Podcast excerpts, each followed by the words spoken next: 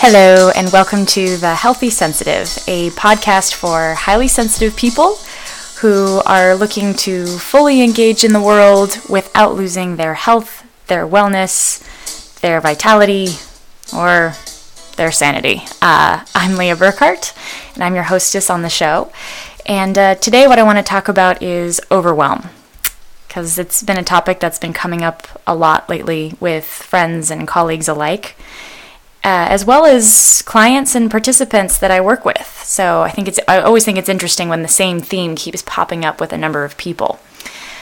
I've in terms of overwhelm, specifically what I'm talking about is that moment when I mean, I guess a micro version of this would be when you're standing in an aisle and you're looking at a thousand different types of toothpaste, and all of a sudden you find yourself in a position of thinking, well, my God, I can't choose one.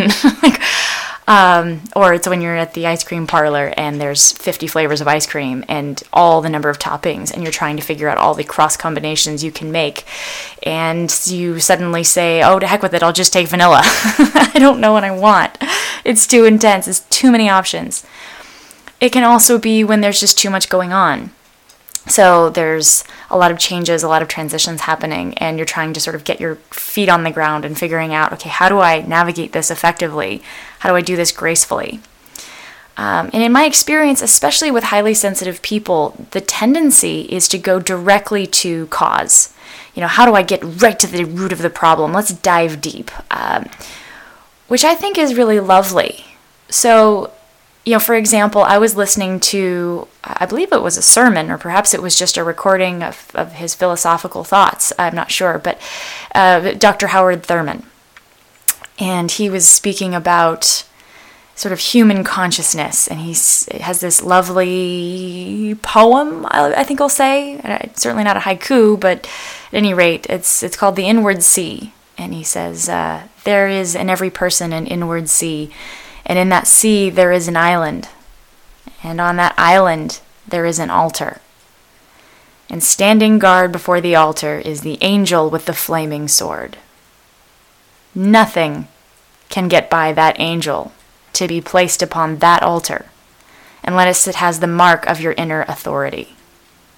Nothing passes the angel with the flaming sword to be placed upon your altar unless it be part of the fluid area of your consent. And he later asks the question so, what are you for, really? I mean, really think about it. You know, there is something in every one of you, he says, that waits and listens for the sound of the genuine in yourself.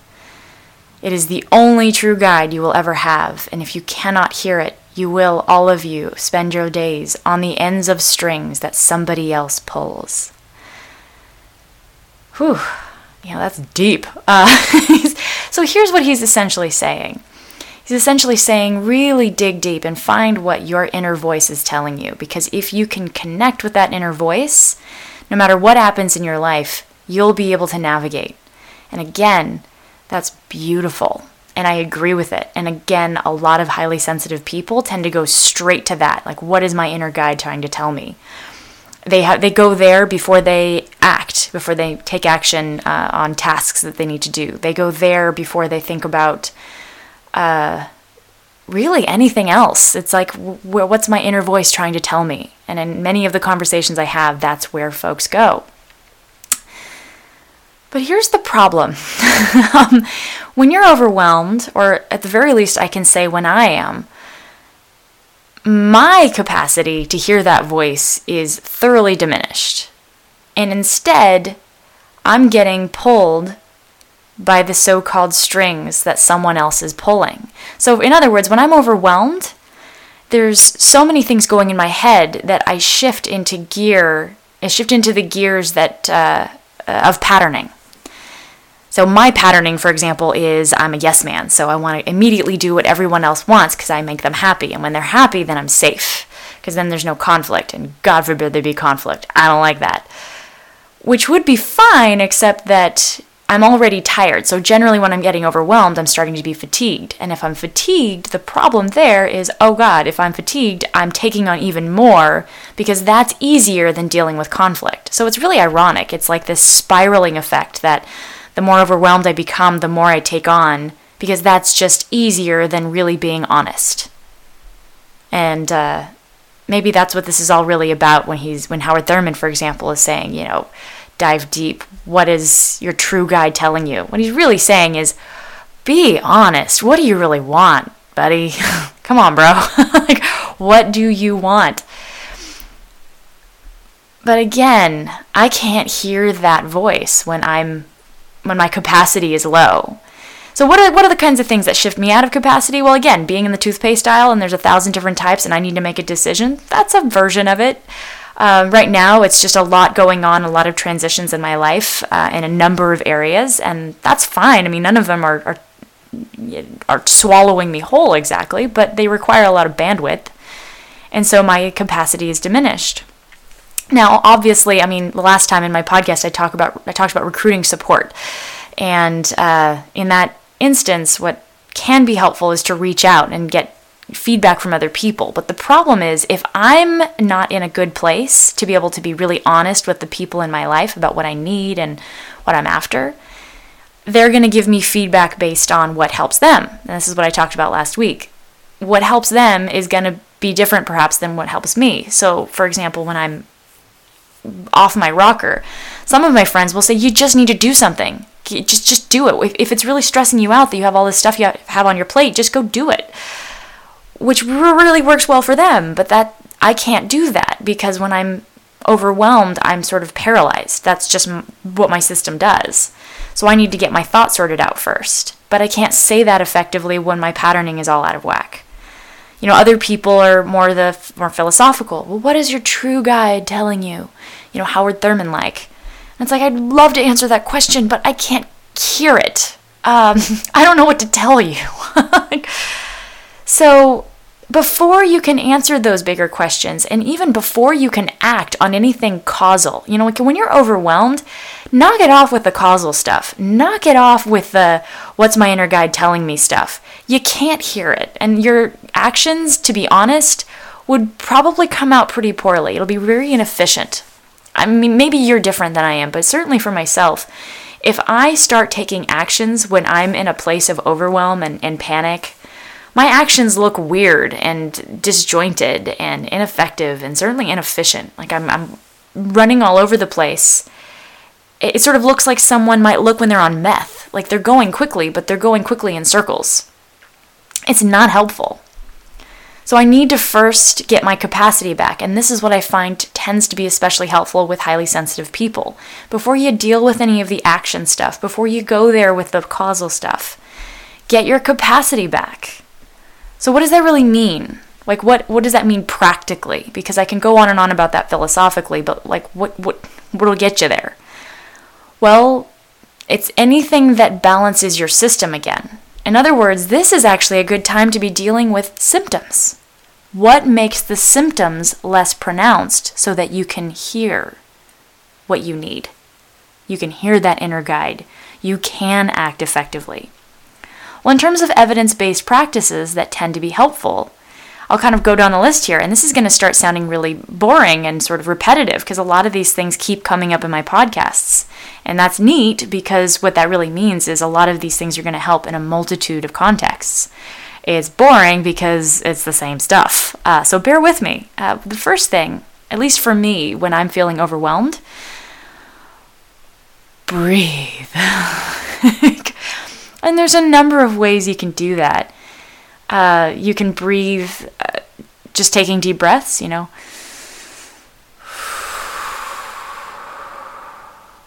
Can be that simple. You can have a system. So there's a lot of uh, systems like breathe in for four seconds, breathe in, hold, one, two, three, four, breathe out two, three, four, hold, one, two, three, four, and then just can keep repeating. Sometimes it can be helpful to have a system.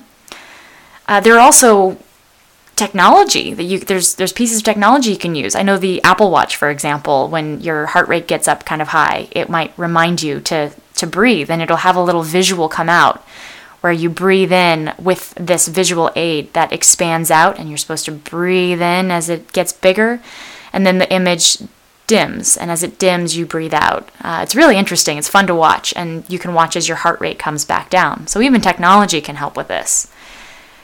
Really, it's just working on things that you have maybe not direct control over, but certainly direct influence. You can't necessarily even control your heartbeat, not when you're panicked, but you can influence it with breath. Uh, number two, you can move. Moving really helps because what's happening when you get panicked and overwhelmed is your cortisol rates go really high, which means energy is flooding into your system. So, anytime cortisol is pumping, that sends the signal to your cells to release a lot of sugar into the bloodstream because presumably you need it. Because in the past, if we got overwhelmed, it was because there was a predator. So, we can move you know move your body and that sort of uses the tools like it uses uh, the energy that's getting dispersed out in an effective way. You're actually taking advantage of it. Um, you can reach out to other people. And again, this is something we talked about last week. But when you're reaching out, you do want to be careful. You know, be really clear about what you need from them, and you know, to the best of your ability, be articulate. Because if you're not, they're just going to give you feedback that works for them, which might actually aggravate your system more. Uh, and then another. So, number four, you can journal. When you're journaling, though, it's best to either A, journal about your problems, and then at the end, try and apply meaning to it. So, how can this be an opportunity? So, reframe whatever challenges you're having in a way that's an opportunity for growth. Otherwise, it's just a lot of regurgitating of negative emotions, which is helpful ish, but a lot of the evidence suggests that it's more beneficial if it's applied with meaning. Um, and you can also journal about something that happened that was good today. So taking two minutes out of your day just to think, okay, what is one thing that went well today? Well, I drove to work and my car didn't crash. That happened, or rather, didn't happen. Maybe I can journal about that. It reprograms the brain to be looking for something that went well. Um, practice gratitude. So, this more specifically means taking three things and writing them down each day what are three things that you're grateful for? And again, it has to be authentic. You know, it can't just be, well, I'm grateful that I'm not dead. Um, if you're not actually grateful for the thing, I mean, there's no there's no sense of invigorate. Like you're not invigorated by it, or really, it doesn't touch you. Don't use it. And so for me, for example, I'm grateful for my community, the people in my life. Uh, they support me even when it's really hard to do so. So I'm, I'm very grateful for that. And it doesn't really matter what's happening to me, I can always reach for that, and it's, it holds true. Number six, keep healthy foods nearby so you can grab them and munch. Like, especially, I don't know, vegetables or, you know, anything that will actually nourish your body so that if you do start the, going into the realm of mindless eating, that's fine. You know, it's probably not a good time to be worried about mindful eating when you're in a panicked state or an overwhelm. But you can eat mindlessly better. so grab foods that are nearby that you can sort of keep your blood sugar balanced with. That will also support that inundation of that cortisol that's pumping into your body. It'll help balance out your blood sugar to support that. Uh, number seven, meditate. So meditation can mean anything from actually sitting down with structure. There are, you know, tools out there like Headspace and things like that. Uh, you can do guided meditations. There's all number of meditations out there from Deepak Chopra's website to uh, there are things you can pay for. There are CDs you can get. I mean, anything that's you can do guided meditations. In other words, you can also just sit and listen to your thoughts, you know, watching them as they go by. Uh, washing the dishes can be a type of meditation. It's just anything that gets yourself to focus. Anything that allows you to focus. Number eight, you can record your own voice. So that's kind of what I'm doing now, I guess. But uh, you know, a friend of mine told me that he used to journal, but the problem was that when he was in a, and not even necessarily only when he was in a panic state, it was also just in general. He realized that his thoughts were happening faster than he could type or write, and so he started to record his voice so that he could capture more of what was happening. And uh, I experimented with that myself, and I found it to be tremendously therapeutic. It, because again, it, it even though writing is helpful to distill my thoughts, sometimes when I'm panicked, I don't really want to distill just yet. I just want to get it out. And if I don't have a friend nearby who wants to listen, who can listen, I can listen. I can be my own best friend. Uh, number nine, hobbies, color, uh, build, uh, you know, whatever it is that gets you to think about something else.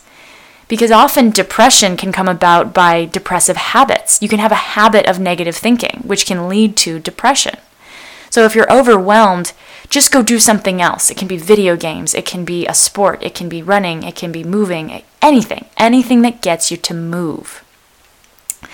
And finally, number 10, if none of these work for you, then ask it as a question. What is the kindest thing I can do for myself right now? What would you do for your best friend who is panicked like this? What would you offer for advice? So, again, just to really capture all of this again number one, breathe. Number two, move. number three, reach out. Number four, journal. Ideally, journal something that went well today, or journal your challenges and frame them in a way that gives you uh, an opportunity to think about how this can be uh, a chance for growth. Uh, number four, or excuse me, number five, practice gratitude. Number six, keep healthy foods nearby so you can munch to your heart's content. number seven, meditate. Number eight, record your own voice. Uh, number nine, hobbies. And number 10, and perhaps maybe this should be number one, ask yourself the question What is the kindest thing I can do for myself right now? Really, the only way you can act effectively or reflect on your inner guide or your inner self effectively is when your system is in balance. And the only way you're going to get that system in balance is to reduce some of the symptoms that are distracting you.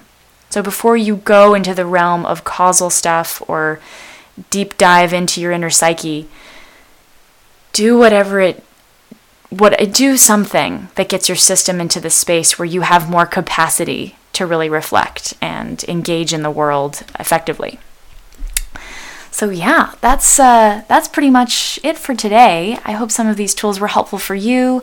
Um, I would love to hear from you too. If there was anything that you feel wasn't on my list and really should be, you know, what are some things that you do in order to get your system back under control or, or back in the realm of capacity so that you can engage in the world more effectively? You know, what how do you get through those difficult times? What are your tools? I'd love to hear from you. Uh, if you have other questions or you want to read more, you can reach me at thehealthysensitive.com. Always love to hear from you if you want to drop me a line, uh, whether you want to send me a message or if you're interested in you know personal coaching, that's great too. Otherwise, I look forward to hearing from you. Uh, well, I look forward to speaking with you rather next week. I hope you have a wonderful week. Be well.